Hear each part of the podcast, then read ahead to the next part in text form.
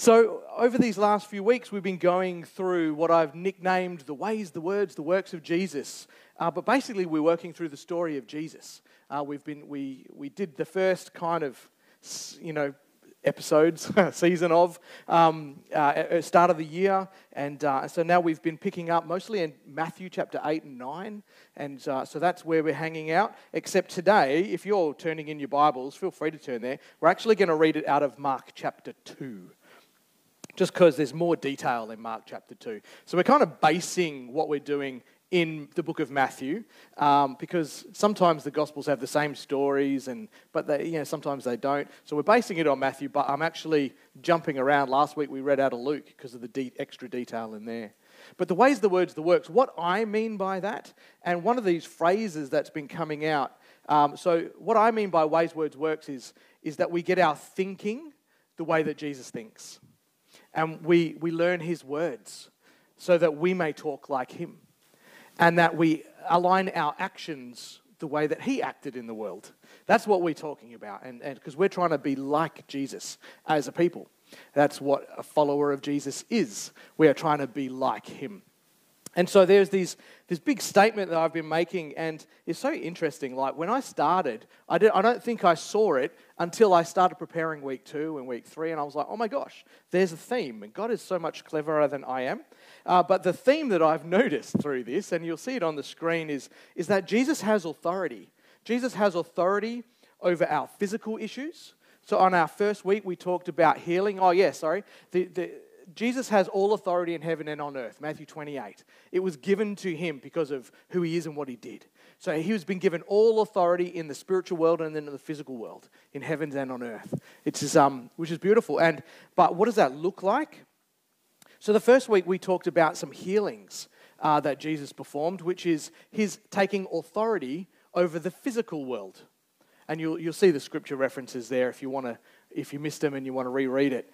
Uh, so basically, they're all starting in Matthew chapter 8, and then today we're in verse, uh, chapter 9. The, the second thing to point out was Jesus has authority over our circumstances, over the stuff that happens in our lives. And so we, we read about Jesus calming the storm, which was quite a profound experience for those guys. So Jesus has authority over our physical, uh, over our physical bodies, Okay, so he can heal. He has authority over our circumstances, over the things that happen in the world. Uh, Jesus has, last week we talked about the spiritual world. Jesus has authority in the spiritual world, which is so important. And I know that it actually created a bit of discussion. Uh, ben mentioned that it created some discussion in our youth. And it wasn't just that group, it was actually a couple of groups uh, that really created some discussion. And this is powerful stuff. Jesus has authority in the spiritual world. And we all need to embrace that. Because we're not only trying to be like him, but we've been called to represent him in the world, which actually means that we've got authority.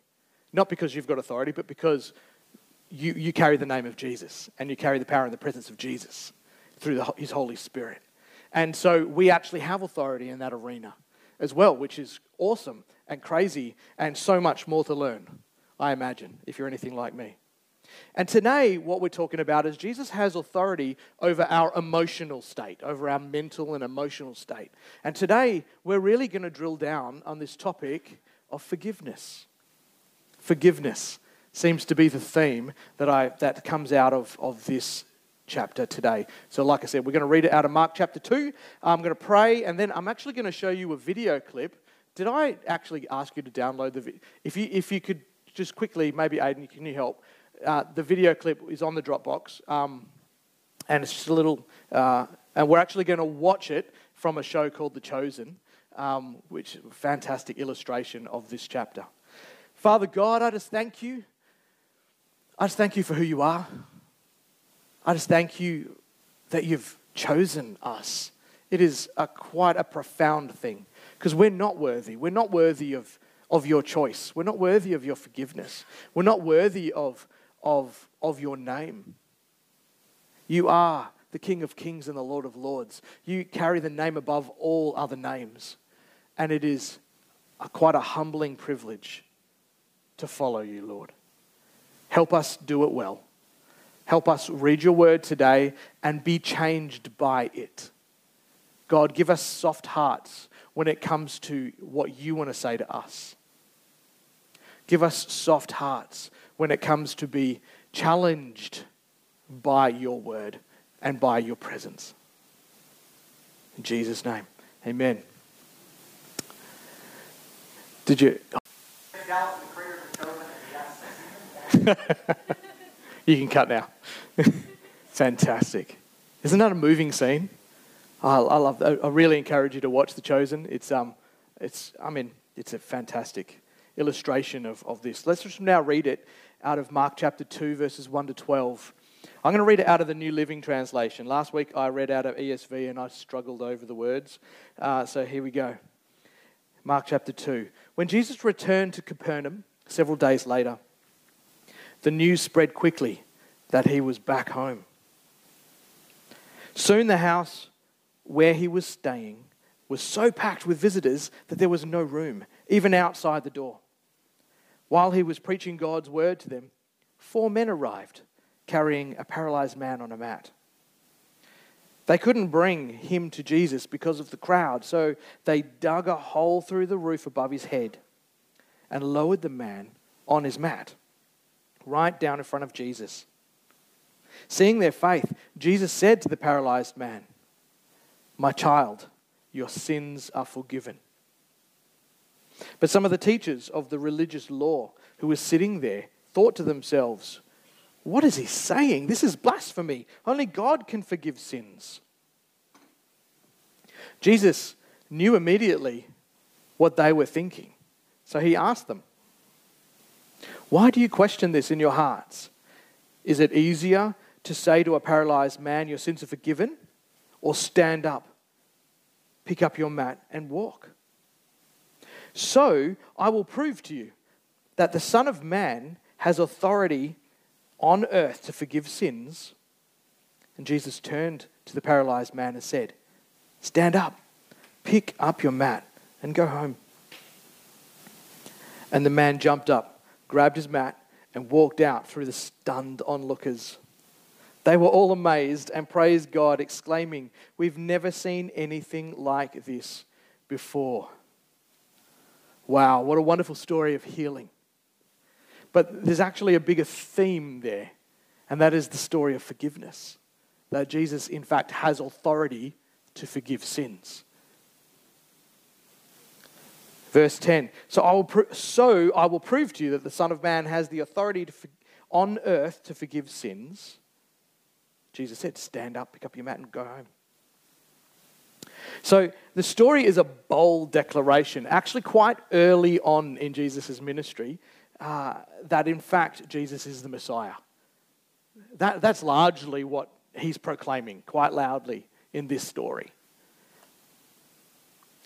The, the video clip uh, really, really highlighted that Jesus had a choice to make. See, previously, um, in, the, in chapter 8, Jesus healed a leper, but it was you know, there wasn't a crowd. And he said, Look, keep this to yourself. Don't, don't tell everyone. Keep it to yourself.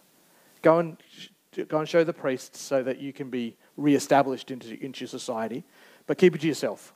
And so there was this kind of undercover agent kind of thing going on with Jesus early in his ministry. It's like he didn't want to get exposed too quickly, he didn't want it to explode and blow up too quickly. And, but this kind of situation, it was kind of thrust upon him.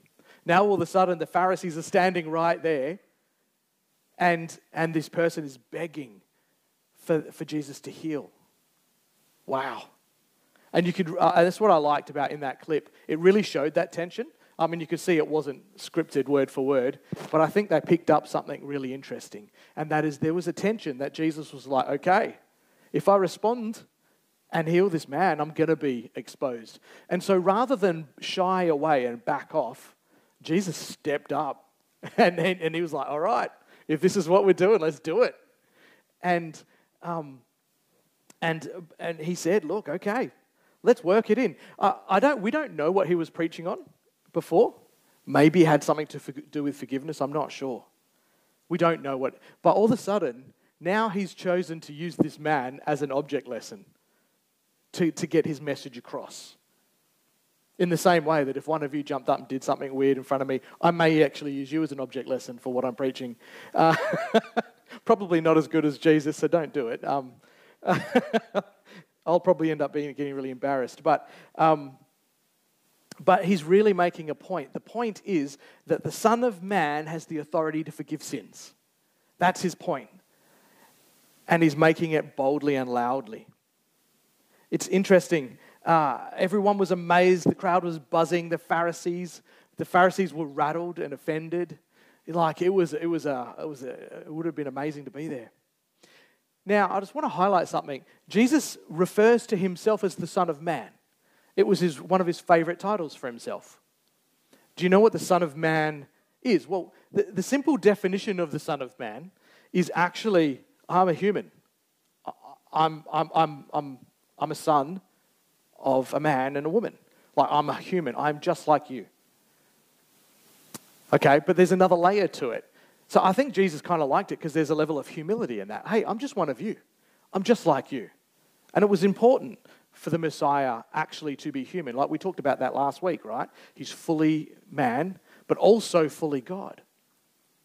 But there's another layer to this that you may or may not know is that the Son of Man is actually a quote from one of the major prophets named Daniel. And so if we turn to the book of Daniel, chapter 7, it'll be on the screen for you. Uh, Daniel 7, verses 13 and 14. This is one of those messianic prophecies describing who the Messiah is going to be. Okay? In verse 13, uh, this is Daniel's vision. So, in my vision at night, I looked, and there before me was one like a son of man in other words, he's saying he's a human. Now, remember his vision, he was in, in, in heaven, right? And so it was a little bit surprising. But in my, uh, and there before me was one like a son of man, coming with the clouds of heaven. And he approached the Ancient of Days and was led there into his presence. Verse 14 He was given authority glory, and sovereign power. All nations and peoples of every language worshipped him. His dominion is an everlasting dominion that will not pass away, and his kingdom is the one that will never be destroyed. So, this is Daniel prophesying around 500, 530, 540 BC. So, 500 years before Jesus He's prophesying this is what the Messiah is going to do. This is what he's going to look like. This is his ministry. And so when Jesus says, refers to himself as the Son of Man, he's not just saying, I'm a human. He's actually saying, I'm the guy that Daniel talked about. It's actually really bold declaration. He's saying, I'm the Messiah. You can't really deny it. I am the Son of Man. He's, he's saying it really clearly. And so, like I said before, Jesus is fully man, fully God. Both are true statements. It's a really weird thing for us to get our heads around, but both are true statements. It is both humble and glorious for him to call himself this. Humble, I'm just like one of you. Glorious, I'm actually the Messiah. That's been prophesied about. You've all been waiting for me, and here I am. Crazy. In Daniel's prophecy, the Son of Man is given all authority, he's given and sovereign power. So you'll see it in the yellow there. He's given all authority, sorry, not all authority, he's given authority, give, uh, glory, and sovereign power. All the people of every nation will worship him, and his kingdom will not pass away or ever be destroyed. Wow. It's such a bold statement. I love it. So, what does this mean for us today? Well, Jesus has authority and we need to honor him. Okay? We need, to, we need to make sure that that is the posture of our hearts. We need to honor him. We need to recognize that he's got authority. We need to give him glory and, and that he has been given sovereign power. Sovereign. It's one of those words. Let me, let me describe my understanding of the word sovereign. Sovereign is, is that he has the ability to step in at any given moment and do whatever he wants to do. That's what sovereign means. It's actually the same as uh, like a king today. like they're a sovereign or a sovereign government. They don't, it, doesn't, it doesn't mean that everything that happens happens according to his will. What it means is he's got the authority to step in at any, in anything. So if, if um, let's say we lived in a sovereign, uh, well, we kind of do live in a sovereign, uh, you know, but let's say a, a king is a more obvious example. So let's say King David, for example, or King Solomon. They were sovereign. And the people in their kingdom had a free will and they would get about their business, but the sovereign king could step in at any moment and do basically whatever he wanted, which is part of the reason kings were so bad through history, because most of them are really selfish. Um, but Jesus is sovereign and he has the authority to step in at any given moment. That's what we mean by sovereign. Wow. Okay, covered that. Let me ask you a question. Now, this is a confronting question, okay? Um, was Jesus identifying this man's sin as linked to his paralysis? Were you thinking that already? It's a really interesting question, and the truth is, I don't know the answer. Some, some teachers say, yep, absolutely, it's connected. Some people, it's not. Um, I, I actually don't think that that was the point that Jesus was trying to make. I, I do believe that our sin can cause physical it manifests in our body physically. Uh, absolutely, I think that's that's that's a, a proven thing. But uh, you know, spiritually speaking. But I don't think that's the point that Jesus was trying to make here. So I, I'd hesitate connecting his paralysis with his sin at this point. There's two points that I think Jesus was trying to make. That Jesus was identifying the man's larger need. He had a bigger need, and that was his eternal state over his current state. He needed forgiveness more than he needed to be able to walk. Because forgiveness is this reconciliation with God that lasts forever. We understand this. We actually have the same issue. What, whenever you come to God with one of your problems, you can just imagine yourself in this situation. You've come to God with, Lord, I, I've come because my legs don't work. And He decides to forgive you instead.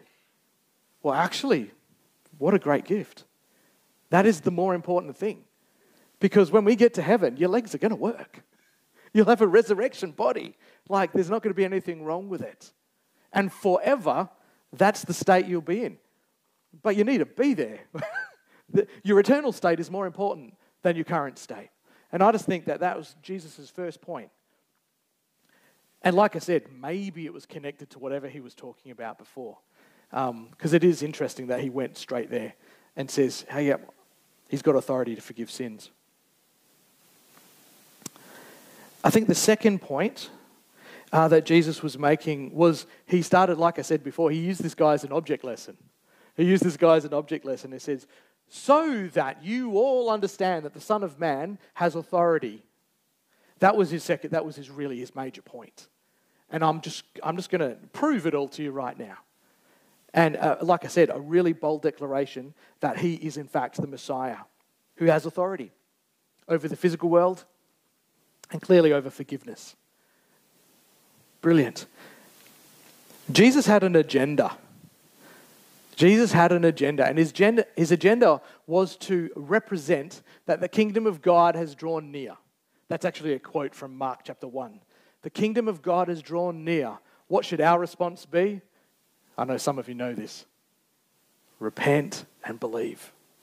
That's, sorry, that's an aside. I didn't, that's, the kingdom of God has drawn near. So Jesus has had an agenda. His agenda was to illustrate the fact that the kingdom of God has drawn near and that he has come to reconcile people with God through forgiveness. Reconciliation was a really big part of Jesus' agenda. Are you all with me? Let me read you a famous verse John 3:16. For God so loved the world that he gave his only son. This is God's agenda. That whoever believes in him should not perish but have eternal life. For God did not send uh, God did not send his son into the world to condemn the world. He didn't send his son into the world to condemn the world but in order that the world might be saved through him. Whoever believes in him is not condemned, But whoever does not believe is condemned already because he's not believed in the, in the name of the only Son of God. So we live in this condemned condition, and Jesus has come to reconcile us to God. He's not come to condemn, he didn't come to, to be a bully or to pick on anyone. He actually came to fix our, fix our problem. The problem is we had sinned and had separated ourselves from God. Jesus came, his main agenda was to fix that problem and to demonstrate how much God loves us, which is an amazing thing.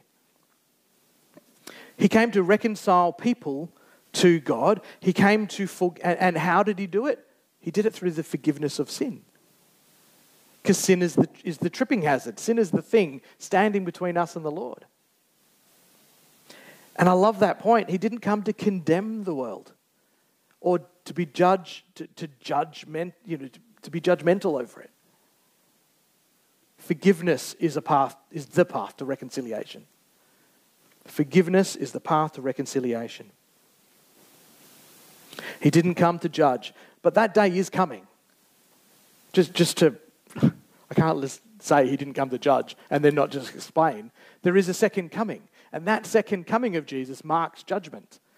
He will come to judge. And like I said last week, is actually a human that's going to be the judge, and that is Jesus. Jesus has been given that role. And he's, like I said, he's fully God, but he's fully human.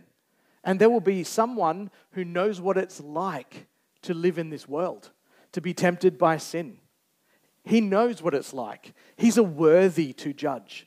No one will ever be able to point a finger at the Father God, you know, after in, in, eternity and say, How dare you?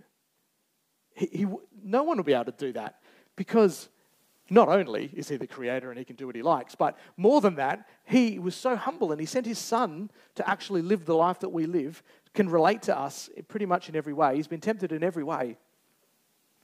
And he didn't sin. And he's the only one worthy to actually judge us. And that he's the judge who we're going to stand before. And the most important question that will be asked on that day is why didn't you accept my forgiveness? For those who aren't followers of Jesus, the question they'll be asked is, Why didn't you accept my forgiveness? I came for the purpose of reconciliation, for the forgiveness of sins. And for believers, the question that will be asked and will be judged by is, Why didn't you tell everyone about my good news? Why didn't you shout it from the rooftops? My purpose is I came to reconcile. I came to give for the forgiveness of sins. So his first coming was about reconciliation. His second coming marks judgment. But everyone needs to be given that choice, that opportunity. Our right response should be to shout it from the rooftops that, that our sin has been forgiven and that we have the best news in the whole world is that we are reconciled to God. We no longer have to live separate. That is incredible. It is incredible. Forgiveness is very good news. Very good news. It is basically the heartbeat of the gospel. We don't deserve it, it's mercy. We don't deserve it.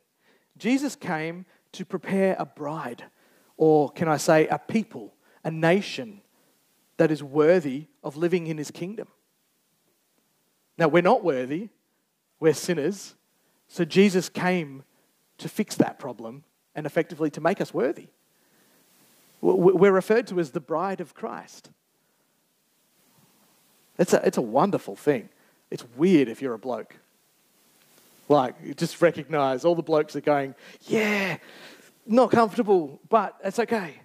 Because, you know, all the, just about every other place, it's got a masculine tone to it.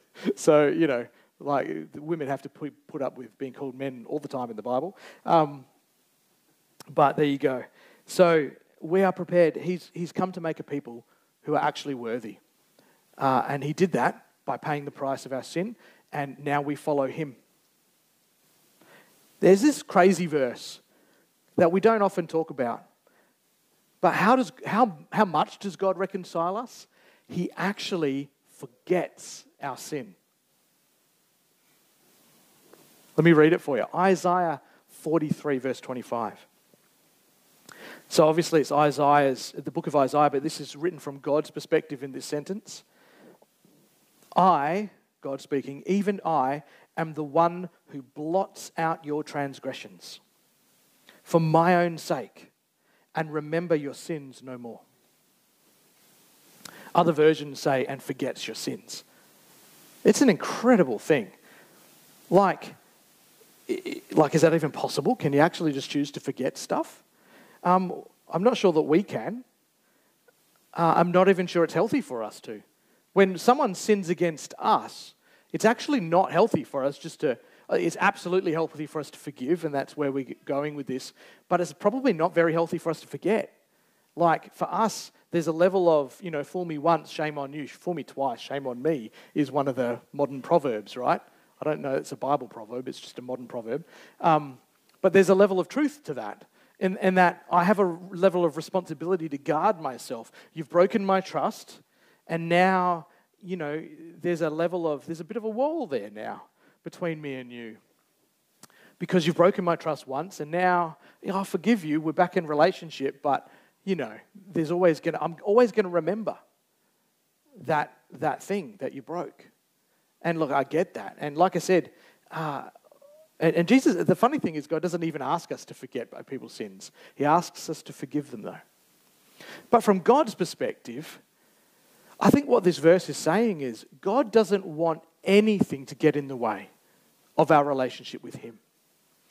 He actually says, I will remember your sins no more so that he can be fully reconciled. So that when he looks at you and when he looks at me, he doesn't see a sinner.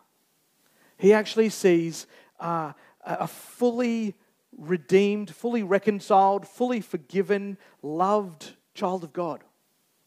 That's who he sees.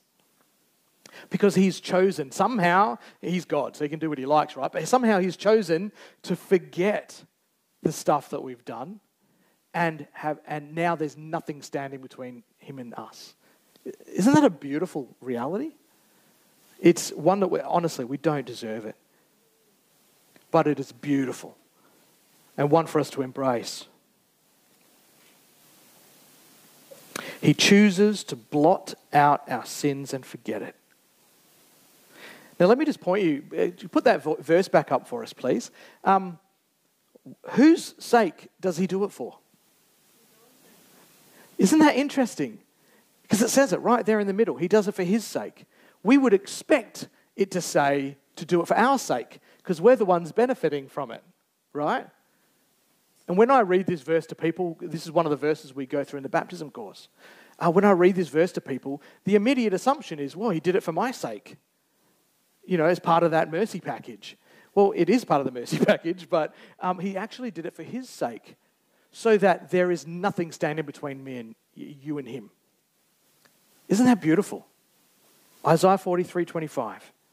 And he, for his sake, he chooses to forget our sins. Credible.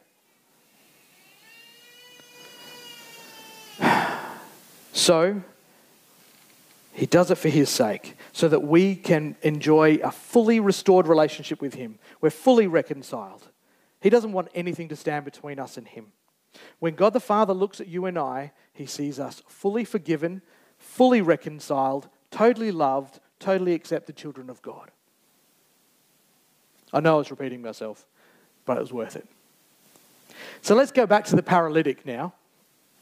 So Jesus saw that the man had a larger need and that his need was forgiveness. We all share this in common. We all need forgiveness way more than we need any of our other prayers to be answered. Like, this is the biggest, our biggest need is, is for that, that reconciliation to God. Because we've all fallen short. We've all fallen short of the glory of God. Now, let me just read this. This verse is a bit confronting. Um, and it's Matthew chapter 6, verses 14 and 15. Matthew chapter 6. This comes immediately after the Lord's Prayer. So Jesus was teaching his disciples how to pray. You know, our Lord in heaven, kingdom come, your will be done, blah, blah, blah, blah. The, exactly, you could almost add it in, like it's come straight after. Verse 14 of Matthew chapter 6. For if you forgive others their trespasses, your heavenly Father will also forgive you. But if you do not forgive others their trespasses, neither will your Father forgive your trespasses. First of all, this word trespass isn't something that we use a lot today for, in reference to sin, but we understand what trespass means, right? You, you understand if somebody has a private property, you're not allowed to go onto their property without their permission.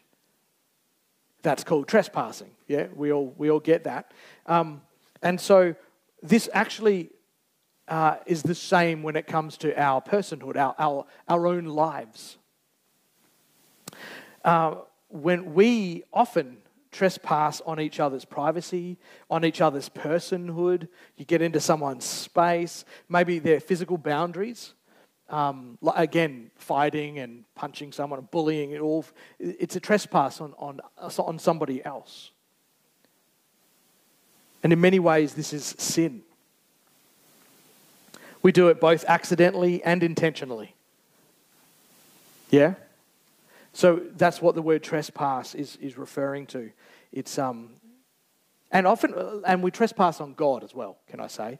Like He's told us, you know, one way, and then we do the opposite. That's rebellion, which is another form of trespass. So the, the word trespass and sin are, are very, they're like synonyms. They're very much the same thing. Slightly different nuances, but very much the same thing. So his way, the way of the kingdom, Jesus' way that he's tried to teach us, is that he's forgiven us a lot. He's forgiven us. And we got to be people who forgive others. We don't have the right not to forgive other people. He's saying, I have forgiven you. That verse. For you forgive others, God will forgive you. If you don't forgive others, God won't forgive you. It is a, that is a confronting verse. Basically, what he's saying is treat others the way you want me to treat you, is a, is a really easy way to say that. Forgive others to the same level that you want me to forgive you. I don't know about you, but I want God to fully forgive me. And I've got to say, one of the first things that changed in me as a teenager when I accepted Jesus was I realized that I could no longer hold unforgiveness in my heart. I didn't have the right. I truly, we don't have the right to hold unforgiveness towards people. There were plenty of people in my life who, who needed my forgiveness. And it's a journey. It's a journey. I'm not saying I'm, I managed it all in one moment, it was very much a journey. But we got to be people who forgive because we are forgiven. And there's plenty of parables we could turn to. The one that comes to mind is, is that, that guy who um, I didn't prepare to say this, but you remember eh, there was a, uh, king who, there was someone who owed him a little bit of money and someone owed him a lot of money. Yeah? And, and he, he chose to forgive both because they weren't in the position to repay the debts. And the one who owed um, a little bit of, hang on, the one who owed, uh, one of them was like, thank you so much. And the, and the other one all of a sudden was trying to get money out of other people, even though they'd been forgiven a massive debt. Uh, and then that, the response was the king threw him in jail for the rest of his life. When we've been forgiven, we can't afford not to forgive. And so this brings me to a question Who is God asking you to forgive today?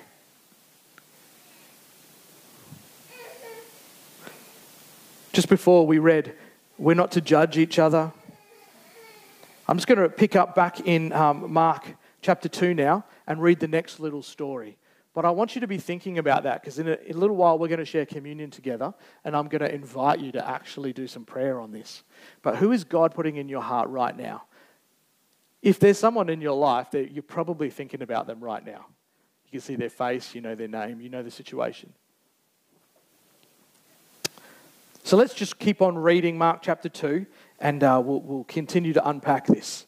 So we're reading from verse 13.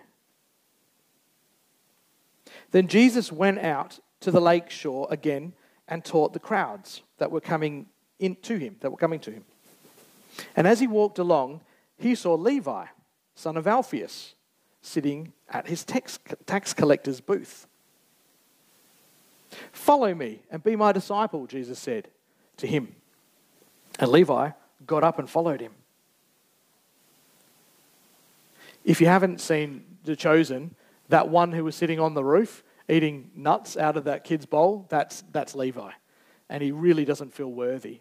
But you can see the thing I liked about that, even though that wasn't necessarily in the Bible, you can see that he's hungry. He's fascinated with this person, Jesus. And I imagine Jesus had seen him around. Maybe there was a look on Levi's face when he saw Jesus walking past. It's like, oh, like I want to, but I'm not worthy. And uh, that's why I think when Jesus just turned to him and said, Follow me and be my disciple, that was a profound moment for him. And Jesus was literally not being judgmental. We'll keep reading. So Levi got up and followed him. Verse 15. Later, Levi invited Jesus and his disciples to his home as dinner guests, along with many tax collectors and other disreputable sinners. There were many people of this kind among Jesus' followers. But when the teachers of the religious law, who were Pharisees, and other versions say scribes as well, um, we talked about scribes a lot a couple of weeks ago, saw him eating with tax collectors and sinners, they asked his disciples, Why does he eat with such scum? And Jesus heard this and he told them, Healthy people don't need a doctor, sick people do. I have come to call those who, th- sorry, I have come to call not those who think they are righteous, but those who know they are sinners. See, tax collectors were especially hated among the Jews. Jews don't like parting with money, as I think that's still true today. Um, and, but they hated Levi especially because he was actually a Jew. He was one of them, but working for the enemy. Uh, he was one, he was working for the Romans, but collecting money from the Jews. Like Romans were very clever how they did that. They got the Jews to actually do it. Um, so he was particularly hated. They, they considered him a traitor. And often tax collectors would collect more money than they were allowed to collect so they can, you know, feather their own nests, as it were and, uh, and that was a fairly common thing to do. So people were gen. Hang on. People are generally very prejudiced. And, and that's what we can see here. They're prejudiced against him because he's a tax collector. But the truth is, I think that's a still a true statement today. People are generally quite prejudiced. We tend to gravitate towards people that are quite similar to us yeah, maybe our nationality or our, or, or, you know, earning a similar kind of wage. You know, you've got, you know, low economic, middle, and, and uh, you know, what are they, whatever they call all that. Um, you know, white collar and blue collar. And we tend to gravitate towards people that are very similar to us. But that is not what Jesus was doing. That's not how he lived. He intentionally I, think there's a lot of intentionality, not just because I think God showed him who his disciples would be, but I think Jesus was kind of making a point when he chose Levi.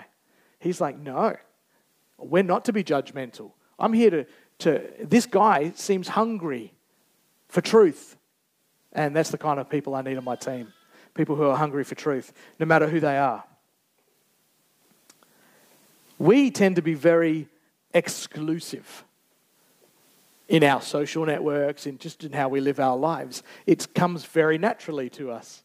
But Jesus was incredibly inclusive, radically inclusive, offensively inclusive. The Pharisees looked at him and said, Why are you hanging out with that scum?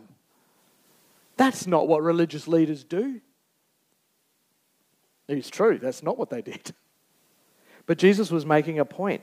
And I love just the end of that verse I've come to help people who know they're not righteous. You guys think you're righteous. You're self righteous. I don't have much time for you. I can't do much with that. But for people who know that they're sinners, I've got a lot of time for that. It's beautiful.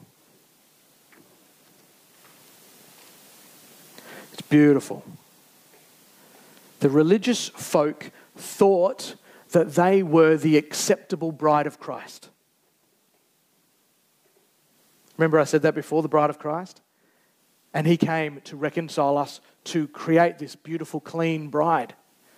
These religious folk thought that by obeying the laws and doing all the right things and exclude and, and keeping those dirty, rotten sinners away from us, that they'll keep themselves clean and they can somehow be acceptable through their own works.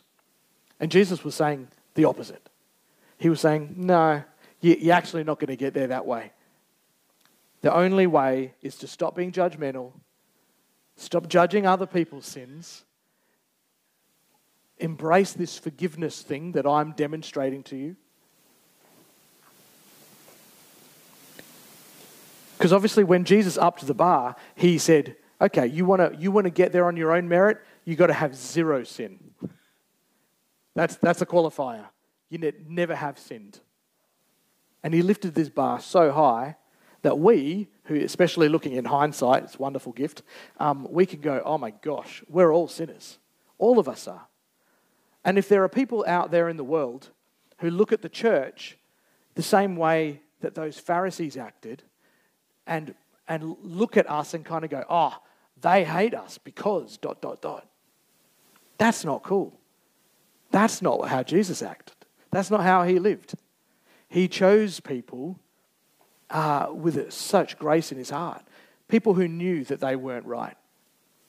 Guys, I think if any of us think that we are worthy of heaven, uh, you should probably repent. because, because none of us are. We've all sinned and fallen short of the glory. We don't deserve to be considered God's people because we're all sinners. We're not worthy to judge others. And when we do, we run the risk of God's judgment on us. Remember that verse? I'll forgive you to the extent that you forgive others. That's a, that's a scary reality. We've got to be people who forgive. We all need we all need forgiveness and we need to be people who forgive. We're not worthy to hold unforgiveness. I've said some of this already. There is this quote uh, from this lady named Marianne Williamson, who you might, this is a very famous quote that you might, may have heard. It's just, it's not in the Bible, just so you know. but the quote is on the screen. Unforgiveness is like drinking poison yourself, waiting for the other person to die. Unforgiveness is like me drinking poison, hoping that the person who did me wrong is going to die. That's not smart. That's why I like this quote. You can see how dumb that is, right? But that's what we do. We tend to go, Oh, I'll never forgive you, as if it's going to hurt them. And maybe it does, because it'll break your relationship. But the truth is, unforgiveness, it is like poison. It gets in us and it, it twists us up. It makes us bitter. It makes us hateful. It can even make us sick.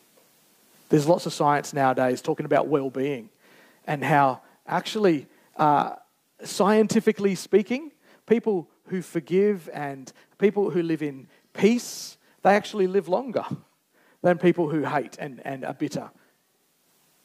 They've scientifically proven it now. I heard that and I just thought, that is wonderful. That's beautiful. I love that science is proving that God's way is the better way. It's fantastic. So, I can keep saying the same thing over and over again. But I think for now, what we'll do is we're going to move into a time of communion. And I'm not going to get you to pass it around because uh, I think today it really does need to be a choice. What I want to invite you to reflect on is two things. One, and I think this is the most important one to do first.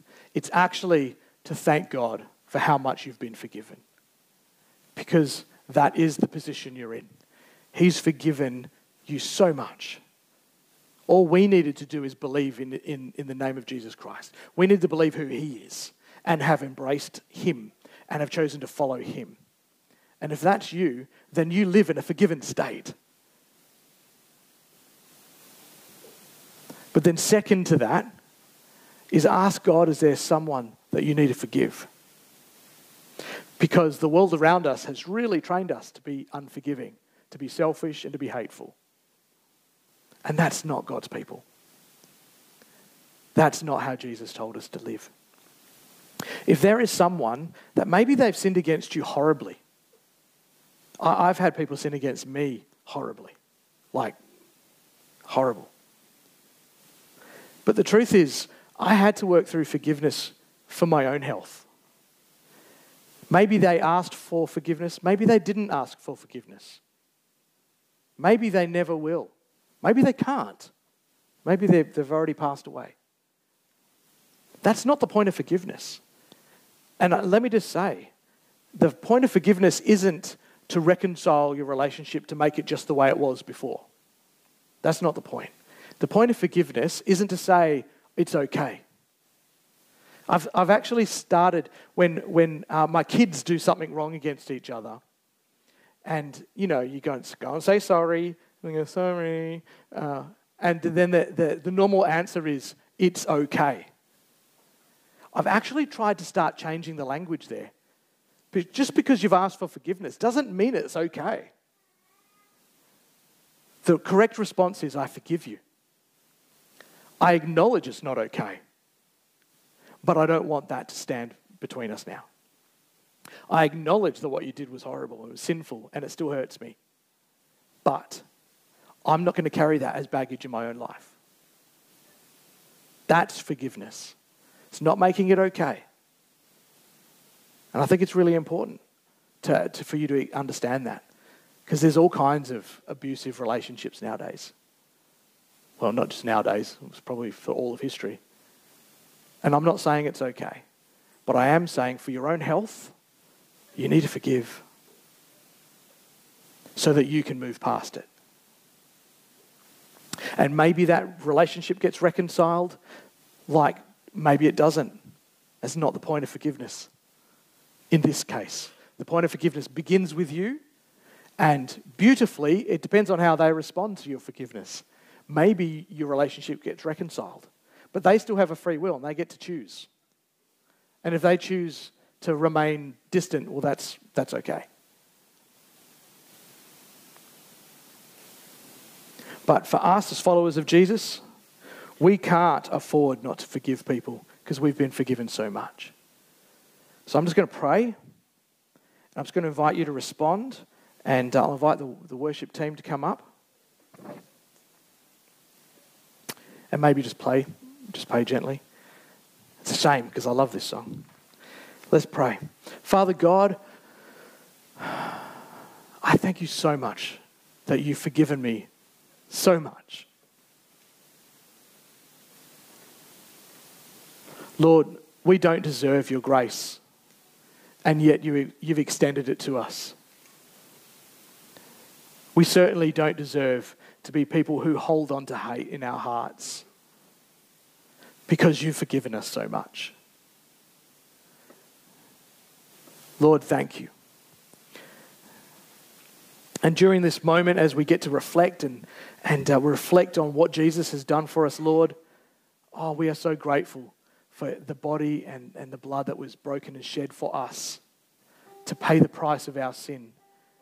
We don't deserve it, but Lord, we want to spend the rest of our lives honoring you and thanking you for that. And Lord, part of following you is to do things the way that you did it, the way that you've instructed us to do it, and that is to be forgiving people.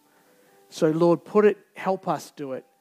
So there might be people here who really need your help to forgive someone else. Lord, I just pray for an extra amount of grace upon them this morning. That they will understand in a more tangible way how much they've been forgiven by you and therefore how they forgive others. Help us be people marked by forgiveness. In Jesus' name. Amen. I was going to invite you to maybe we'll just turn these lights out and. Um, I was going to invite you to go back, grab communion if, when you're ready to, and just think on these two things. Just leave these, to leave these on the, on the screen. We'll just let the worship team play or sing over us. But we'll just take this as a moment to reflect. Thank you.